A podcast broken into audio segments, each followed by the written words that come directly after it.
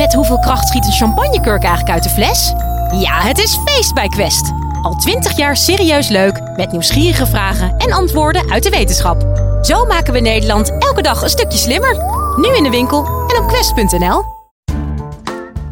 Dag, hallo en welkom bij de Universiteit van Nederland podcast. Ik ben Sophie Frankemolen en wat leuk dat je er bent. Je kent het waarschijnlijk. Dat verschrikkelijke moment dat je wekker afgaat. Ik druk het liefst zo snel mogelijk op de snoesknop en draai me dan gewoon weer om. En daarna nog een paar keer. Maar volgens slaapwetenschapper Marijn van der Laar van Universiteit Maastricht kun je dat dus beter niet doen. Je wordt in deze aflevering waarom. Dit is de Universiteit van Nederland.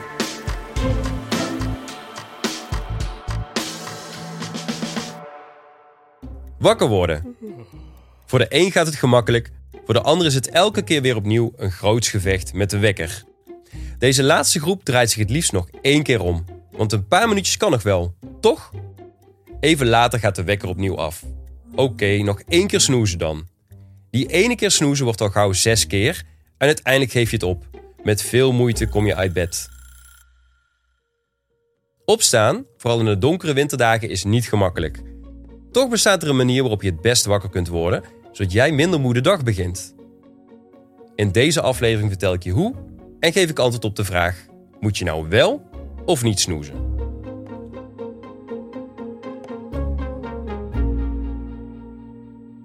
Voordat ik kan uitleggen hoe je het beste wakker kan worden, moet ik eerst uitleggen hoe je slaapcyclus werkt.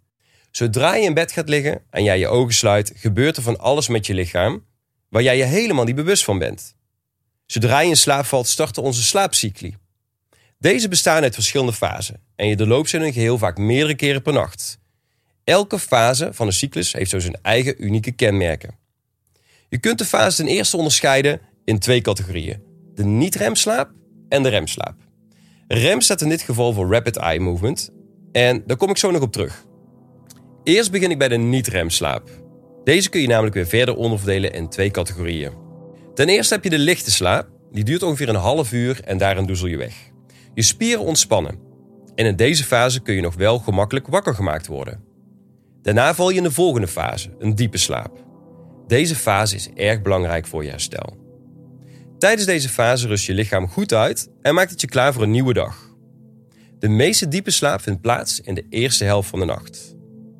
Je kan je misschien wel voorstellen dat als je wakker wordt gemaakt in deze fase, door je wekker bijvoorbeeld, dat je compleet gedesoriënteerd wakker wordt.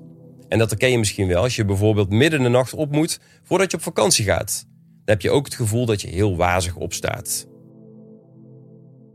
Elke cyclus eindigt normaal gesproken met een remslaapfase. Tijdens deze rapid eye movement fase beweeg je, hoe kan het ook anders, heel snel heen en weer met je ogen. Je hersenen zijn druk bezig met van alles, verwerken wat jij die dag hebt meegemaakt. Je hebt veel indrukken gehad en tijdens deze fase worden er minder belangrijke gebeurtenissen en herinneringen uit je hersenen gegooid, zodat jij morgen weer genoeg ruimte hebt om nieuwe indrukken binnen te krijgen. Door deze ordeningen van je indrukken gaan sommige mensen ook heel heftig dromen. Best logisch dus, want je hersenen zijn hard aan het werk. De remslaap beslaat ongeveer 20 tot 25 procent van de hele slaap. Als je wordt wakker gemaakt tijdens deze fase herinner jij je droom beter dan als je eerder of later wakker wordt. En na het einde van deze fase begint de cyclus weer opnieuw. Tijdens een goede nacht ga je er ongeveer 4 à 6 van deze cycli. Elke cyclus duurt ongeveer 90 minuten. En telkens keren we dus weer terug naar een lichte slaap. En worden we zelfs gemiddeld 2 tot 3 keer kortdurend wakker. Het is maar goed dat we niet aan één stuk door heel diep slapen, want dan zouden we onze omgeving niet kunnen checken bij mogelijk gevaar. Iedere keer als je weer in een lichte slaapfase komt, kan je lichaam weer checken of er gevaar dreigt. Maar ook kan het andere dingen nagaan, bijvoorbeeld of je moet plassen. Je wordt eigenlijk heel even kort wakker, maar daar merk je zelf eigenlijk niet zo heel veel van.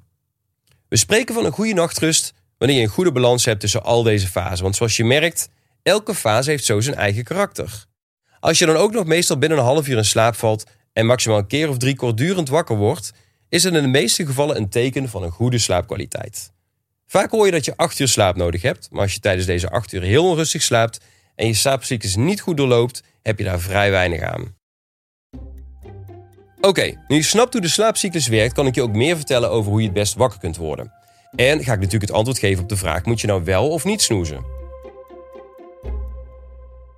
Nou, zoals ik al eerder zei, wakker gemaakt worden tijdens je diepe slaap is niet fijn wakker worden. Want dan moet je van heel ver komen en kan het echt wel een paar uur duren voordat je lichaam goed is opgestart. We noemen dat ook wel slaapinertie. Onthoud dit woord, want het gaat nog terugkomen. Het mooiste zou natuurlijk zijn als we heel natuurlijk wakker worden aan het einde van de slaapcyclus. En een factor die jouw lichaam helpt om natuurlijk wakker te worden is licht. Ja, dat heeft alles te maken met je biologische klok. En die werkt als volgt. Als het donker is, maakt je lichaam het slaapopwekkende hormoon melatonine aan. Zodra er licht in je ogen schijnt, ziet jouw lichaam dat als een seintje dat hij geen melatonine meer hoeft aan te maken. Jouw lichaam regelt dus normaal gesproken heel goed zelf wanneer het tijd is om naar bed te gaan en wanneer je wakker moet worden. Dus als je altijd op dezelfde tijd naar bed gaat, kan je lichaam heel makkelijk er zelf voor zorgen dat het altijd rond diezelfde tijd wakker wordt. En misschien herken je dat wel, dat je je lichaam zo getraind hebt dat je voor de wekker wakker wordt. Over de wekker gesproken, het is nu helaas tijd om deze boosdoener in het verhaal te introduceren.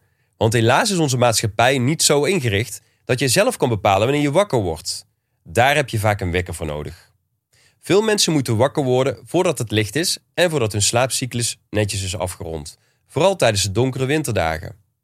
Heel logisch dus dat jij het liefst op die snoesknop wil klikken en je nog een keer wil omdraaien. Maar door te snoezen pak je je slaapcyclus weer op waar je voor het wakker worden gebleven was. Ik had het eerder al over slaapinertie. Dat is de overgang die je lichaam moet maken van slaap naar waak. Als je telkens weer een stukje slaapt en jezelf weer wakker maakt, is dat erg vermoeiend, omdat je de slaap telkens onderbreekt. Daardoor is deze niet meer van goede kwaliteit en dat put uit. Daarnaast vergroot het je kans op slaperigheid en niet verkwikt wakker worden. Je lichaam is dan eigenlijk al moe door het de hele tijd weer wakker worden en slapen gaan. Dus zes keer op de snoesknop drukken betekent ook dat je je lichaam zes keer behoorlijk hard laat werken. Beter dus om niet te doen. Een laatste punt is dat ons lichaam goed gedijt bij een vaste structuur en duidelijkheid. Door een duidelijk punt te maken waarop je iedere ochtend opstaat, leert ons lichaam gemakkelijker telkens op dat punt wakker te worden. Door op de snoesknop te duwen raakt ons lichaam juist in de war. Moet ik nou wel of niet wakker worden? Wat moet je dan wel doen om goed wakker te worden? Je wekker maakt een eind aan je slaapcyclus en het beste is om dat helaas te accepteren en gelijk uit bed te stappen. Ik raad vaak mensen aan om een wekker of telefoon ver weg te leggen, zodat je wel uit bed moet om het geluid van je wekker uit te zetten. Probeer dan ook niet stiekem weer in je bed te duiken. Wat dan het beste is om te doen, is om direct het licht op te zoeken. Dus ontbijt bij het raam of maak een wandeling. Zo reset je je dag-nachtritme. Mocht het niet lukken om zonlicht op te zoeken, want het is bijvoorbeeld nog donker, dan kun je er ook over nadenken om een wake-up light aan te schaffen. Dat zijn lampen die je naast je bed neerzet en die het opkomende zonlicht nabootsen. Goed om te weten is dat zonlicht ongeveer 10.000 lux afgeeft op een zonnige zomerdag. Terwijl een wake-up light tot zo'n 400 à 600 lux afgeeft. Het is beduidend minder dus, maar het is altijd beter dan niks. Verder raad ik mensen altijd aan om een ochtendritueel te ontwikkelen. Dus neem vooral ook je tijd om wakker te worden. Wat dat precies is, weet jij waarschijnlijk het best zelf. Nou, dit is dus hoe je het best wakker kunt worden. Maar nu je weet dat de kwaliteit van je slaap ook heel belangrijk is, vraag je je misschien wel af: hoe zorg ik nou dat ik goed slaap? Goed om te noemen is dat dit natuurlijk voor iedereen anders is. Maar ik noem een paar tips die je slaapkwaliteit mogelijk kunnen verbeteren. Nou, allereerst belangrijk dat je nooit rennend je bed ingaat. Daarmee bedoel ik dat je rustig je dag afbouwt. Je lichaam heeft gewoonweg even tijd nodig om de overgang te maken naar de slaap. Verminder dus langzaam alle prikkels die je binnenkrijgt. Drink zo min mogelijk alcohol of koffie en andere cafeïne of theïne houdende dranken. Zorg er verder voor dat je geen spannende films kijkt of spannende boeken leest, net voor het slapen gaan. Probeer de lichten twee uur voor het naar bed gaan al erg te dimmen.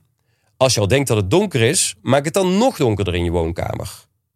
Het is ook goed om de thermostaat al iets naar beneden te zetten, want een iets koelere temperatuur zorgt ervoor dat ons lichaam zich goed kan gaan voorbereiden op de slaap. Een warm bad net voor het naar bed gaan kun je dan ook beter niet doen. En als je het toch wil doen, doe het dan eerder op de avond.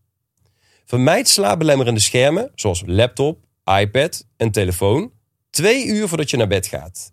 En probeer intensieve sportactiviteiten ook in die periode te vermijden. En als je dan eenmaal in bed ligt, Kijk vooral niet op die wekker, want dat zorgt er vaak alleen maar voor dat je slechter gaat slapen. Een krachtige manier om je slaapkwaliteit te verbeteren is verder om nog eens goed naar je bedtijden te kijken Als je vaak te lang wakker in bed ligt, kun je kijken om je bedtijden structureel te verkorten. Het gaat vaak meer om de kwaliteit van de slaap dan om de kwantiteit. Vaak is het het belangrijkst om goed naar je lijf te luisteren. Je lijf vertelt je vaak wel wat het nodig heeft. Graag sluit ik deze aflevering af met nog een oefening mee te geven aan de slechte slapers. Mensen die slecht in slaap vallen omdat ze te veel in hun hoofd zitten en hun gedachten maar niet uit kunnen zetten. Jezelf zeggen dat je nergens aan moet denken werkt juist niet, want dan ga je juist meer over nadenken. Ik stel bij deze mensen altijd een oefening voor die past bij hoe ons brein werkt. Ik noem het ook wel de gedachtentrein. Probeer het maar eens. Sluit je ogen. Stel je voor, je staat naast een treinspoor.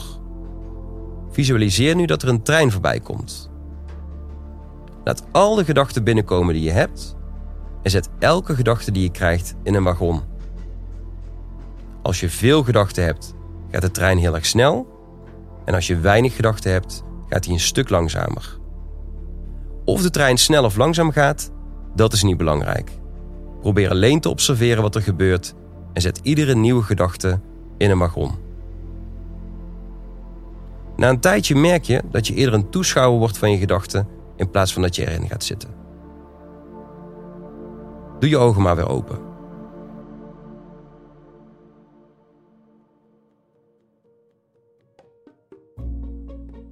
Om terug te komen op de beginvraag, moet je nou wel of niet snoezen? Je weet nu dat je niet moet snoezen.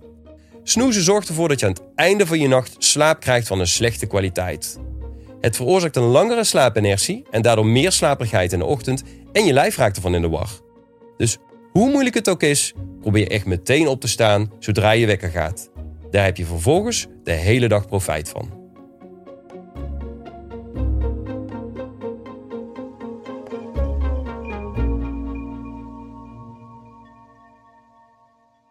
Je hoorde Marijn van der Laar. Ik hoop dat je hebt genoten van de aflevering. En wil je nou nog even verder luisteren? Check dan vooral de rest van onze playlist, want we hebben nog veel meer colleges voor je in de aanbieding. Bijna 400. En er komen er elke week twee bij. Tot de volgende!